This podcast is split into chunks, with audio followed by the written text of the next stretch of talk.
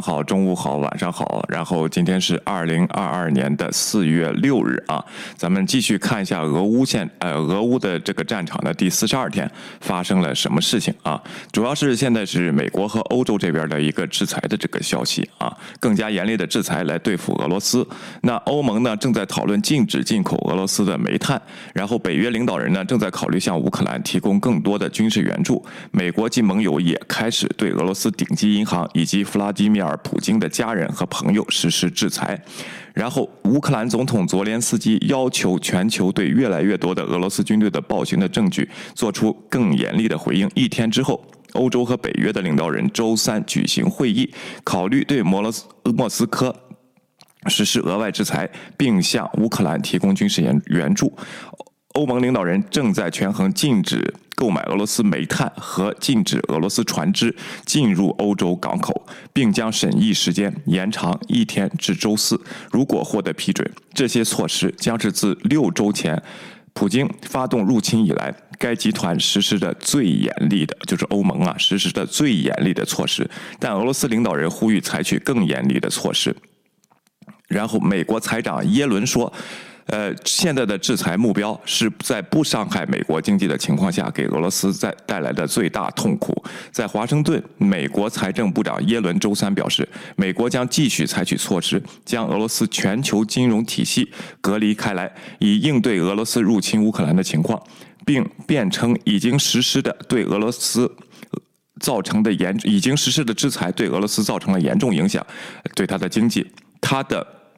众议院，他在众议院金融服务委员会发表评论之际，美国对俄罗斯银行和国有企业以及弗拉兹弗拉基米尔·普京和成年子女推出了一系列的制裁措施。白宫还宣布禁止美国人在俄罗斯进行新的投投资，无论他们在世界的。哪个地方？然后耶伦呢？周三还在国会听证会上表示，俄罗斯应该被排除在 G20 之外。他已经告诉今年主办峰会的印度尼西亚，如果俄罗斯领导人参与其中，美国将不会参加一些会议啊。美国呢宣布了对俄罗斯最大的银行和普京的成年子女实施制裁。华盛顿。报道：为了惩罚俄罗斯杀害乌克兰平民的行为，美国及其盟国周三采取行动，对俄罗斯最大的金融机构实施全面制裁，并阻止普京的家人和亲密伙伴获得美国持有的金融资产。俄呃，一个一位高级官员向。记者详细说明了一系列的制裁措施，但未获授权公开发言。他表示，美国与七国集团的欧盟合作最最大的金融机构 Sir Bank 啊，S B E R Bank 啊，Sir Bank 实施了全面封锁制裁。在俄罗斯，阿尔法银行是该国的最大私营银行之一啊，也就是阿尔法银行了啊。Sir Bank 是俄罗斯金融体系的大动脉，持有该国三分之一以上的金融资产。二月份。财政部宣布对 Sir Bank 实施有限制裁，但该该官员表示，周三的制裁将有效冻结银行与这家银行与美国金融体系之间的联系。政府还宣布对普京的两个成年女儿实施制裁，一个叫卡特琳娜·季诺季霍诺娃和玛利亚。普京娜啊，这两位，一个叫卡特琳娜·季霍诺娃，一个叫玛利亚·普京娜。后者一直以假名玛丽玛利亚·沃隆佐娃生活。其他与普京关系密切的俄罗斯官员也将面临制裁，其中包括俄罗斯外交部长谢尔盖·拉夫罗夫的妻子和女儿，以及包括前总前总理德米特里·梅德韦杰夫在内的俄罗斯安全委员会成员。这位官员说，这些人将。与美国银行系统和在美国持有的任何资产有效的隔绝。财政部还将阻止俄罗斯用受美国管辖的资产偿还债务。此举将迫使俄罗斯在其冻结的央行资金之外寻找新的资金来源。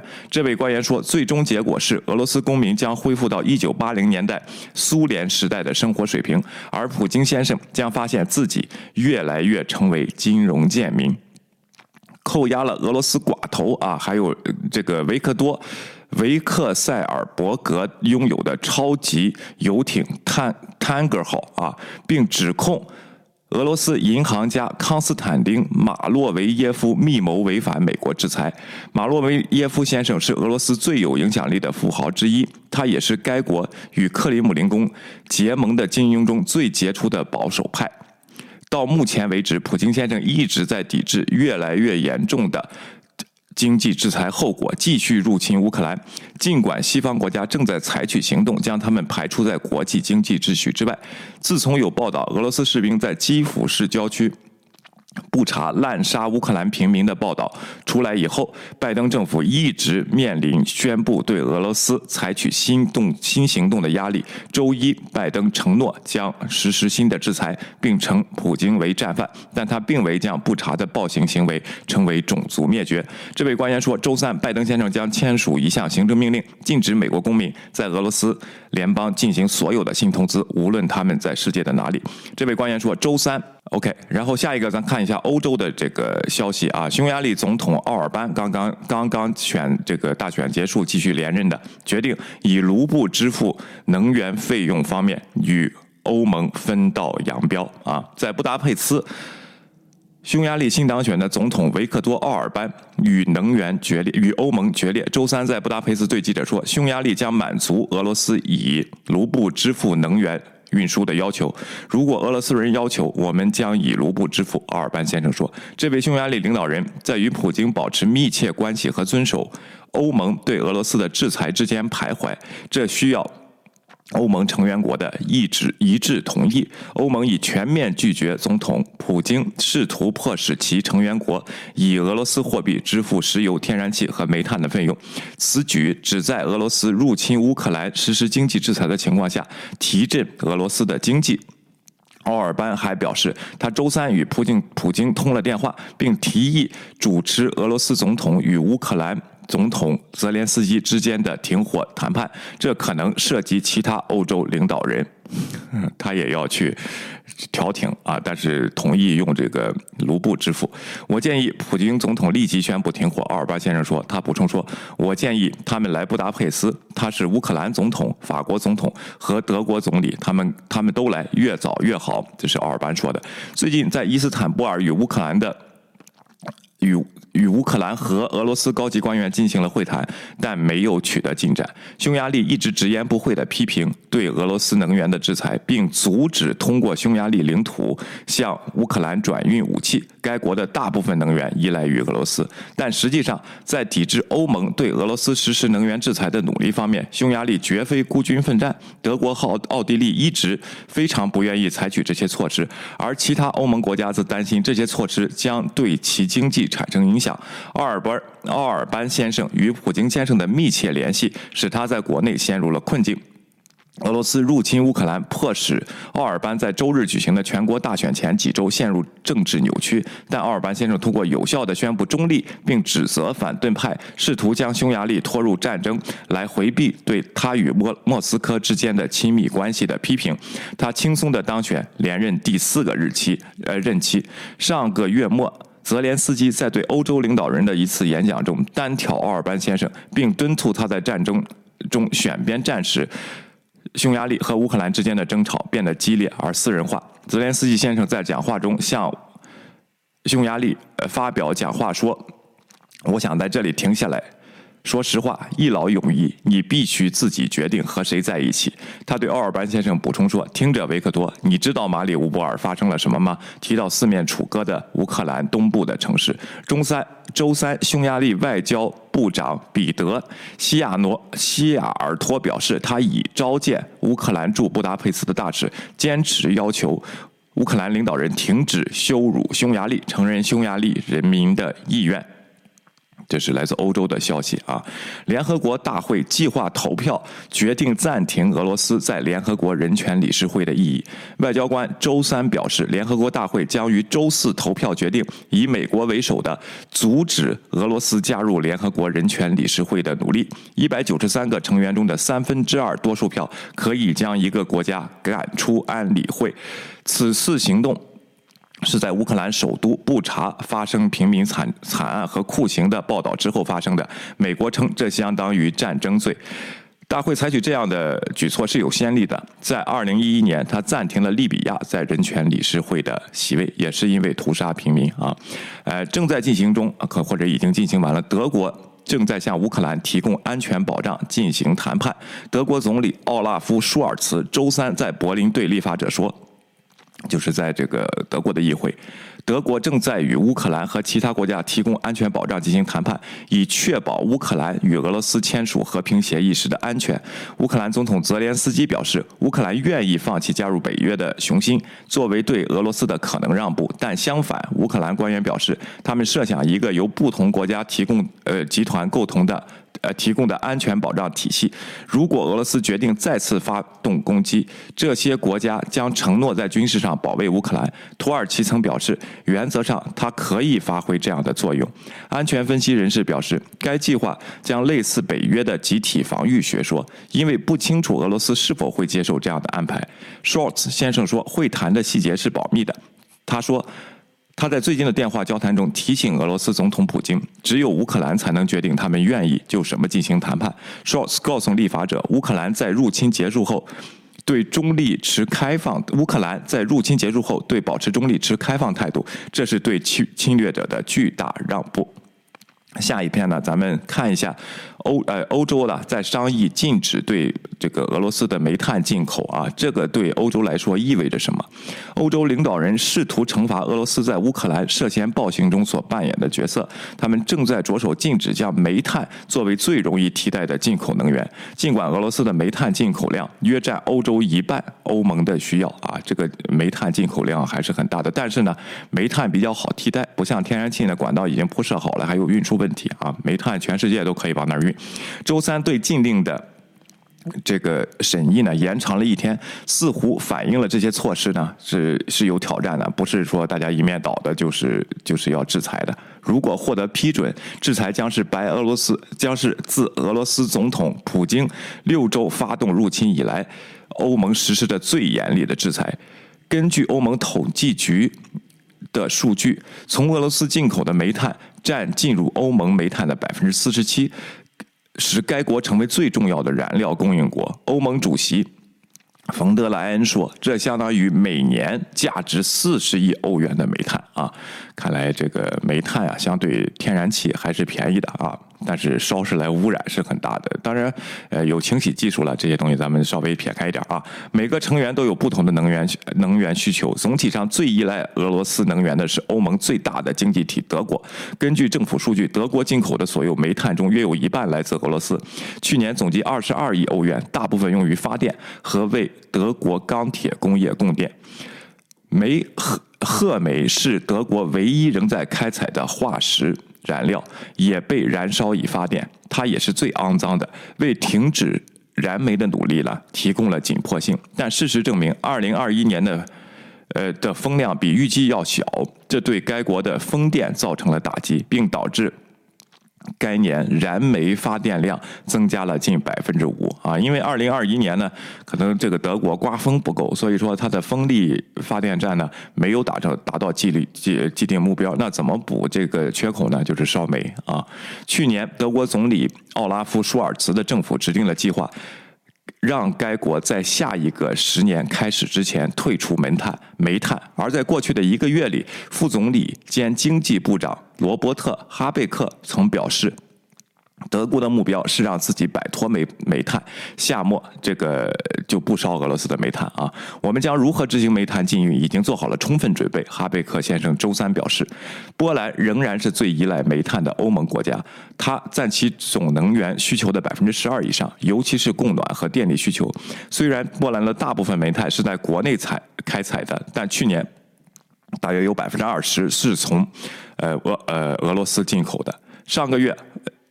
波兰总理马特乌斯，然后他建议了立即立即从俄罗斯进口煤炭啊，说看来波兰这个信心是很足的啊。然后波呃荷兰那方面呢，封锁了十艘俄罗斯拥有的超级游艇。荷兰政府周三表示，他正在阻止十四艘超级游艇离开荷兰。与其他几个国家一起冻结与俄罗斯寡头有关的巨型豪华船只。因为西方对莫斯科在乌克兰的战争实施的制裁，尽管政府没有表示停泊，呃，没有表示游艇停泊在呃荷兰哪里，但许多游艇都建在那里。呃，政府认为是俄罗斯拥有的十二艘游艇正在荷兰建造，另外两艘呢正在该国进行维维护啊。光棍那个雷利妹也是荷兰造的啊，他这个造船呢，造这个豪华游艇比较有名啊。这个问题，印度。在谴责乌克兰杀害平民的行为，但在战争战站在战争上和侵略仍然保持其微妙的立场。新德里随着国际社会对乌克兰、对俄罗斯在乌克兰杀害平民的愤怒激化，印度。在周二加强自战争开始以来的首次立场，其常驻联合国代表在安理会上第一次会议上说：“我们明确表示谴责这些杀戮，并支持进行独立调查的。”呼吁。然而，分析人士表示，印度、俄罗斯的长期重要盟友的强硬声明符合他为自己定义的中间道路，而不是表明其在西方和西方之间的争端中置身事外的政策有任何转变。啊，这是俄罗斯方面的说法。政治学助理教授汉娜·穆克吉说：“最终，印度仍然相对不结盟，同时明确的、毫不含糊的谴责杀害平民，从而。”表现出对乌克兰人民的首要关切，同时又不想卷入更广泛的地缘政治竞争中。在新加坡的耶鲁呃耶鲁大学学院的这位专家是分析的：印度一直就不愿就战争批评俄罗斯，它是最大的武呃对印度的武器供应国之一。相反，他强调人道主义援助具中立的必要性。并呼吁通过外交来结束冲突。随着石油和化肥价格的飙升，印度国内越来越感受到冲突的经济影响。印度与俄罗斯有着深厚的历史和文化联系。上周，印度总理莫迪在新德里会见了俄罗斯外交部长拉夫罗夫，由此可见其优越的地位。莫迪先生没有会见上周也在新德里的中国外交部长王毅或英国外交的大臣特拉斯。穆克吉说：“印度周二在联合国的声明，在某些方面比美国、英国、欧盟的声明更接近于中国。哎，中国连这个事情到现在还没有谴责啊，没有发表意见对这个布查的事情。印度和中国之间的主要区别在于，后者强调验证来自这个布查的图像的真实性。他说，指的是越来越多的证据表明，在基辅郊区发生的暴暴行。”专家表示，由于印度的特殊立场啊，持续立场，在各国各国装备不良的军队仍与中国的巴基斯坦领土争端和两条战舰上捉襟见肘之际，印度可能会疏远西方。另一方面，由于印度与俄罗斯对抗，它可能会危及自己的武器供应。以应对未来与中国和巴基斯坦的任何冲突。哎，最近巴基斯坦政局有变化啊，这个改天咱们看一看。印度周二保持继续保持平衡，在安理会会议上承诺未来几天为俄罗斯提供更多的人道主义援助。我们随时准备提供更多的医疗用品啊，该国的代表说。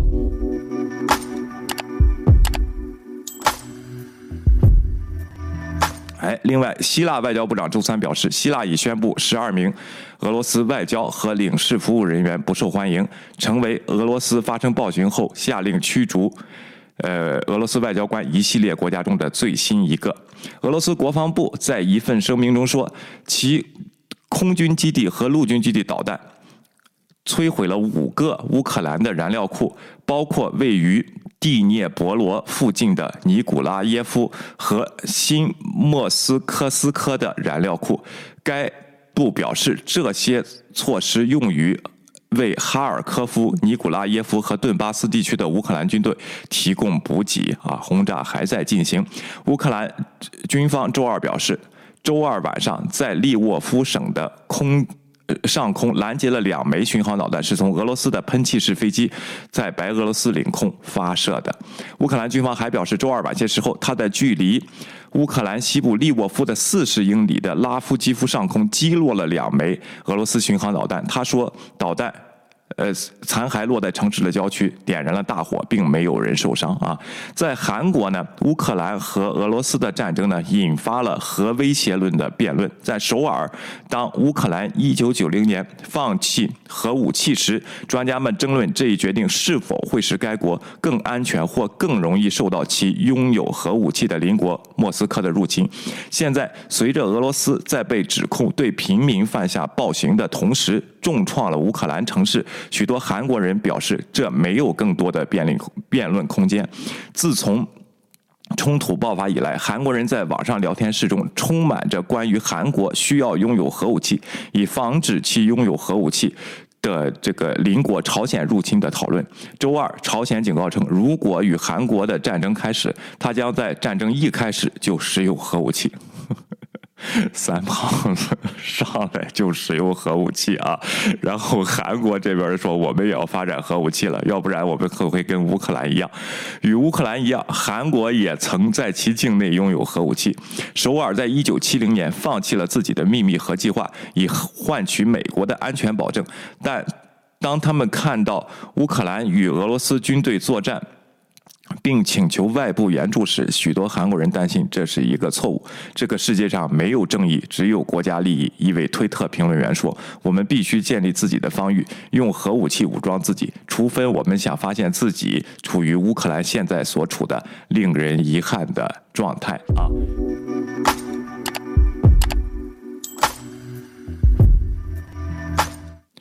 下面呢，我们。详细的看一下德国的这个和俄罗斯的天然气现在是这个具体情况是什么样子了？依赖德国卢布明的报道，经过一个。裸体海滩和一个昏昏欲睡的码头，一个巨大的金属管道从德国波罗的海沿岸的卢布明小村庄后面的松树林中升起。如果有人听说过卢布明，那么柏林到华盛顿几乎每个人似乎都知道，从俄罗斯直接到达这里的两条天然气管道，名称北溪一号，它每年输送六千万立方米的天然气，以保持欧洲的最大天然气管道。经济的呃嗡嗡作响，还有北溪二号旨在增加流量，但在俄罗斯袭击乌克兰前夕突然被关闭。这两条管道已成为德国对俄罗斯天然气的危险依赖的双重象征，以及该国为摆脱天然气而做的迟来的而疯狂的努力。随着乌克兰的暴行曝光。越来越多的人呼吁欧盟对莫斯科实施更严厉的制裁。周二呢，正在讨论这个煤炭的事情，但俄罗斯的天然气对德国和欧洲其他大部分地区更为重要啊！我们依赖他们。卢布明市长这个沃。格特说：“啊，该市人口只有两千一百一十九人。最近一天早上，他站在两条管道之间的工业港口。我们谁都没想到俄罗斯会发动战争。现在，俄罗斯是我们主要的天然供应器国之一，这不是我们在一夜之间都可以改变的。对俄罗斯的依赖。”占德国能源使用量的四分之一以上，意味着柏林至今拒绝切断普京的供应。它实际上为他的战争提供了大约两亿欧元的补贴，或每天大约二点二亿美元的能源支付。乌克兰布查镇的这个平民被杀的画面震惊了欧洲，并引发了对俄罗斯实施能源禁运的要求，尤其是在德国的东部。呃，在德国啊，是它东部的邻国。购买俄罗斯石油和天然气是在资助战争罪。立陶宛外交部长这个兰茨贝吉斯说，该国已停止了所有俄罗斯的天然气进口。亲爱的欧盟朋友，拔掉插头，不要成为同盟。德国总理拉尔夫舒尔茨。对布查的照片迅速做出反应，谴责俄罗斯军队犯下的战争罪行，驱逐了四十名俄罗斯的外交官，并承诺对俄罗斯，呃，对莫斯科实施新的更严厉的制裁。制裁。德国的网络监管机构甚至接管了俄罗斯主要天然气公司和北溪所有者的莫斯科天然气工业股份公司的德国子公司，但目前。呃，政府部门已经排除了禁止进口俄罗斯天然气的可能性，原因很清楚。德国有二分之一的家庭使用天然气供暖，而天然气成为德国引以为豪的出口行业提供了动力。多年来，柏林高兴地依赖莫斯科进口一半以上的天然气、三分之一的石油和一半的煤炭，无视美国和其他盟国关于俄罗斯将其能源武器化的警告。如果德国经济和欧洲其他国家一样，仍处于大流行中复复苏，那么在短期内戒掉这种习惯并不容易。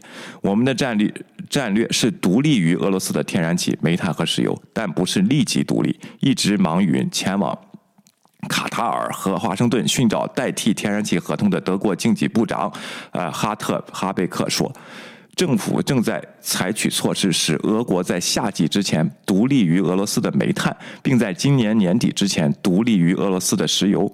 从俄罗斯进口的石油份额已经下降到下降到百分之二十，俄罗斯的。煤扣煤炭进口量已经减半，但天然气，德国作为其实际到二零四五年实现碳中和和经济目标的桥梁，则完全不同。哈贝克先生和其他人说，脱离俄罗斯供应至少需要两年的时间。我们不能在短期内替代天然气。财政部长林德纳说，我们会比他们更伤害自己。德国承诺在前总理默克尔的领导下逐步淘汰核电，呃，并没有帮助这现在的事情啊。呃，因为有人质疑这个淘汰核电的这个政策现在来说是错误的啊，但是不知道德国具体的情况是什么样。比该国比以前更加依赖俄罗斯，该决定的遗产就是它的影响呢，也可以在卢布明市中看到。在闪闪发光的管道后面是一座关闭的核电站的轮廓，它曾经是共产主义东德最大的核电站。就是默克尔女士庆祝北溪二号启用的同一年，她宣布德国将退出核电，最终三个核电站计划。于今年退出了电网，这是一个巨大的错误。鉴于现在发生的事情，这一错误比以往任何时候都更加明显。市长。沃格特先生说，甚至在俄罗斯攻击乌克兰之前，肖尔茨的新联盟计划同时淘汰核电和煤炭，同时将俄德国转变为碳中和经济体。这看起来雄心勃勃。现在，即使像哈贝克这样的绿党政客，也在探索探索如何才能让最后的核电运行的更久。一些人担心，二零三零年关闭最后一一座燃煤电厂的最后期限，也可能不得不。推迟，因为此此事情。但即使在德国国内迅速退出俄罗斯化石燃料的压力也在增加。一些人认为，基于自己的基于基根于自己的种族灭绝历史，德国的道德义务胜过经济考虑。财政报财经报纸 Hendersplat 啊，不知道这个德语怎么说，在一篇这个社论中写道：“这个自豪的宣称欧洲将再也不会看到奥斯辛维之类的国家，正在向普京的战争注资两亿欧元每天。突然之间，在德国关于能源禁运的情况下，我们的经济增长百分之六还是仅增长百分之三的讨论似乎微不足道。我们向克里姆林的人克里姆林宫的人质。”俄罗斯对乌克兰的战争给德国敲响了巨大的警钟。几十年来，德国一直认为与莫斯科的贸易和经济相互依存将维持欧洲的和平。但是在入侵后的几天内，肖尔茨先生发誓要打破默克尔女士以及前任施罗德的能源政策，后者仍然是俄呃。俄罗斯石油公司的董事长，并担任北溪二号的股东委员会主席啊，Rosneft 啊，Rosneft 是俄罗斯的这个石油公司啊，呃，卢布明市长沃尔格特先生记得在二零一一年接待默克尔女士和施罗德先生，他们来与时任的俄罗斯总统这个梅德梅杰夫啊，当时是梅德梅杰夫一起开。开打这个加油口的这条天然气管道将使欧洲的能源供应更加安全。施罗德先生当时表示，今年二月，在肖尔斯先生暂停了北溪二号的项目后，现任俄罗斯安全委员会副主席梅德梅杰夫先生在推特上说：“欢迎来到一个新世界，欧洲人很快将为一千立方米的天然气支付两千欧元，就是说涨价啊，会这个东西。”梅德梅杰夫今天也在制裁名单之中。五十七岁的放射科助理、两个孩子的母亲格鲁格表示，他担心能源成本上升，现在只只在下午取暖。他回忆最初的北溪管道在经过多年的工业衰退后建成，当时村里啊，这个这个卢布明市的兴奋之情，感觉就像社区获得了这条长期的生命线。他回忆说：“我们被愚弄了。”他补充说：“我们不应该让自己变得如此依赖，这是这使这个情况好吓人。”不仅在德国，而且在整个欧洲，不断上涨的能源成本引发了这样的问题：俄罗斯能源禁运对谁的伤害更大？普京还是西方？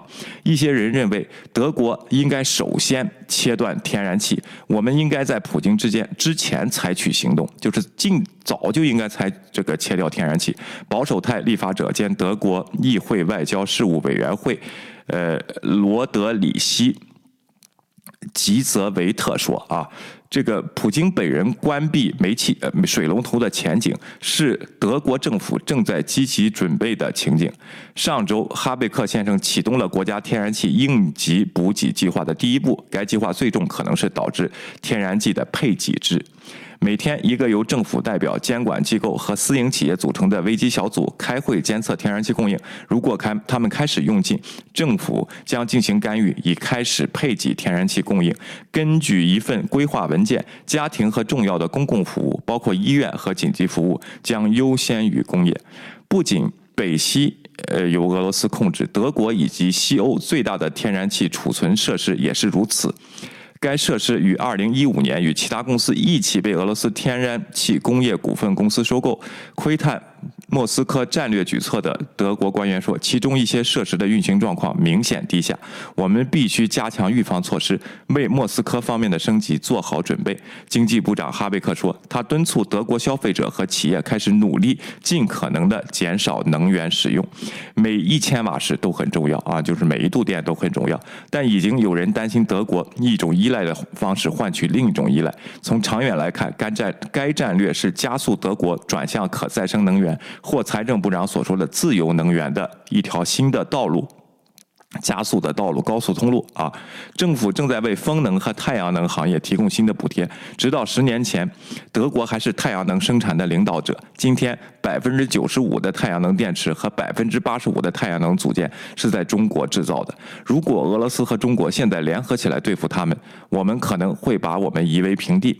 目前，唯一一家使用自己太阳能电池生产厂商和组件的这个欧洲公司 Meyerberger 的首席执行官 Gunter Elfer 说：“我。”我们需要将太阳能制造带回欧洲，欧洲需要多样化的快速发展。我们这里阳光充足，风起云涌。呃，沃特格先生说，也许这是我们的下一个篇章啊。这篇文章呢，把德国的这个困境啊，和它的以后的发展和怎么解决问题的步骤，和现在遇到的这个问题，和德国的两派的这个。表现的方式呢，写的非常清楚啊。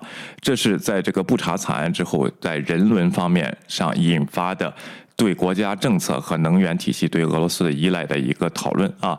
我觉得非常有。值得跟大家分享一下现在德国的这个困境，呃，看看这个政府呢在艰难中是怎么做决定吧。啊，我觉得不会，他们不会立即切掉的，是非常理智的这个政府啊。